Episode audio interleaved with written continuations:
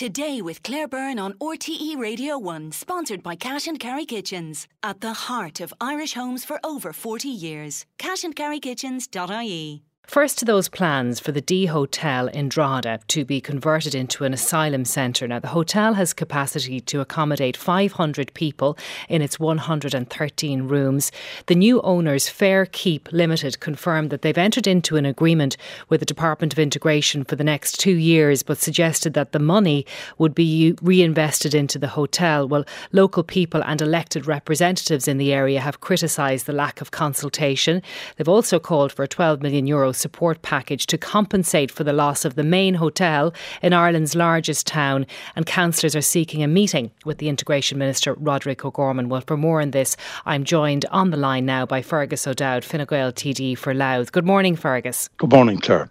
So, Fergus, yet again, we have a sense amongst local people where you are that they weren't consulted. And we have seen this in the past. And it would show us, it would seem, that the government isn't learning anything because the lack of consultation is something we hear about time and time again. Yes, no, the people are very angry that they haven't been consulted, that we're losing the only functional town centre hotel with over 101 beds.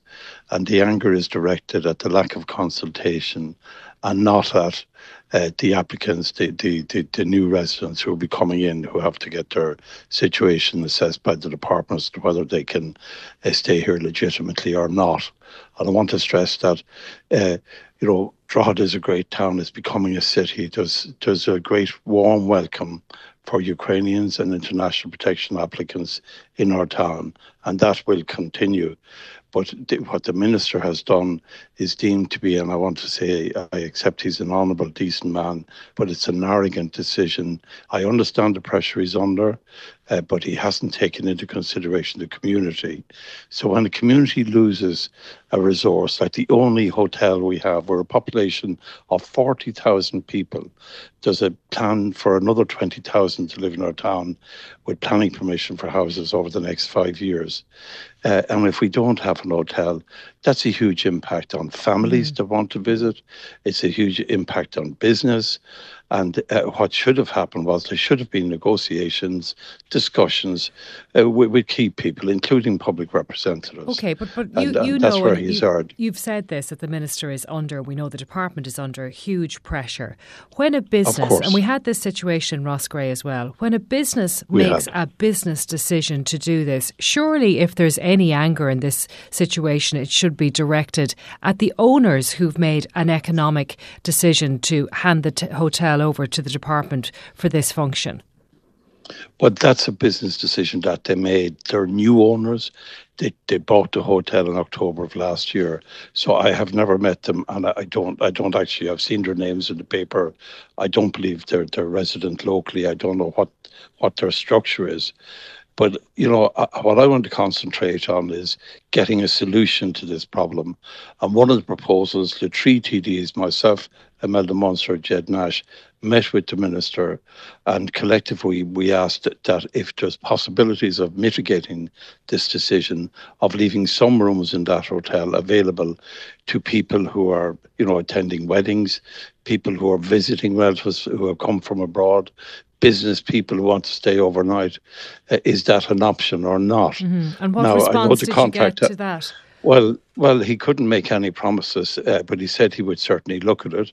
I've raised this matter at the Fine Gael Parliamentary Party meeting on Wednesday night because I think it's hugely important that communities do not lose an asset like that overnight, and that there is discussion and and there is a, a, an attempt to to understand, you know, what the local feelings are, and putting international protection applicants in the centre of a controversy is entirely wrong, mm-hmm. and you know, it, is entirely wrong, and and that's what's happening here. So when you and raised there are forces at, um, at work, there, there are forces at work locally uh, to cause confrontation and anger over this. And what have you and seen in that we're regard? trying to mitigate that that?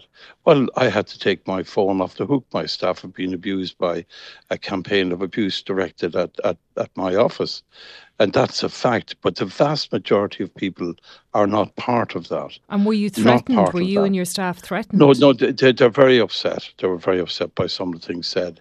and rightly so. So the phone is off the hook for the moment, uh, but people can email and we'll get back to them and we will respond to, to appropriate messages. Okay. But it's important, Claire, that we calm the situation down, that the government now insists, you know, if, if to renegotiate this deal, if it's possible, mm-hmm. if it's possible. And the other point is there must be a community benefit the, the community has lost a hotel and there's no benefit locally that they can see as a result of the increased mm-hmm. pressure on resources in our town. So that's that's where the minister and the government has to act. And, and have you it's not, asked, frankly, it's not good enough. Have you asked the Gardaí to step in and protect your office? I have, offer, yes, yes. Okay, but, and protect but, your fairness, staff. Yeah, well, well, in fairness, Claire, the Gardaí have already made significant recommendations to my office and indeed to all TDs in the country, and we've carried out those. All of those are there. We mm-hmm. have CCTV, we have access only by, you know, we control access to the office and so on. But like, your know, staff, your know, staff are, are, are they're great people. They work, they're fantastic people, and people know that. And it's a small number of people in a campaign of of, of, of what they've been doing. And but listen, look, we have to rise above okay. that, Claire, and we have to, as a community, we have to be seen yeah. to welcome these people. Okay, but, can, can I ask you, when you raised this at the Fine Gael Parliamentary Party meeting, what did the Taoiseach and, and your party leader, Leo Varadkar, well, say? Well, the, T, well, the Taoiseach agreed that a community shouldn't lose their only hotel and that that is that's what the problem is, um, and that is the issue. So we have to address that deficit now. Uh, it, um, so and, we have. did he have any we, ideas as to how to how you square that circle? Well, well, in fairness, it's, we only got word of this on Wednesday.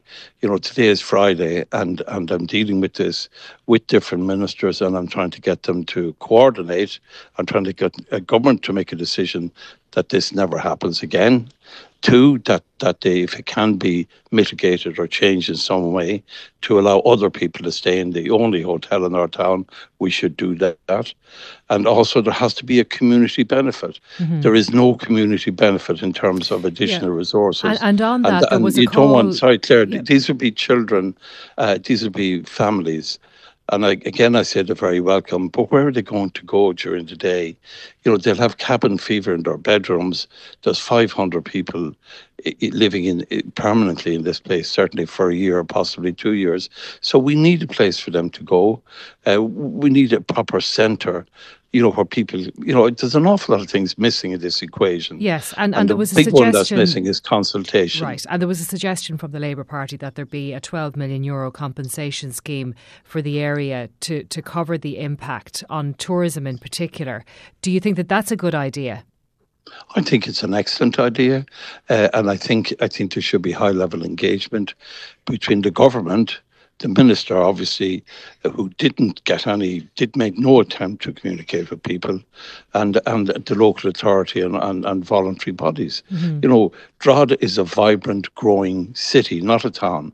We now have no hotel in the centre at, at, this stage, but we want to deal with it constructively and get outcomes that which will leave people you know much happier with the situation. Above all, Claire, these people are welcome in our town, regardless of the the, the, the errors yeah. of the minister on this. They are very welcome. Uh, just, just one last thing. Last night, the local councillors in Drogheda they asked for an urgent meeting with the minister. Do you think he should meet them?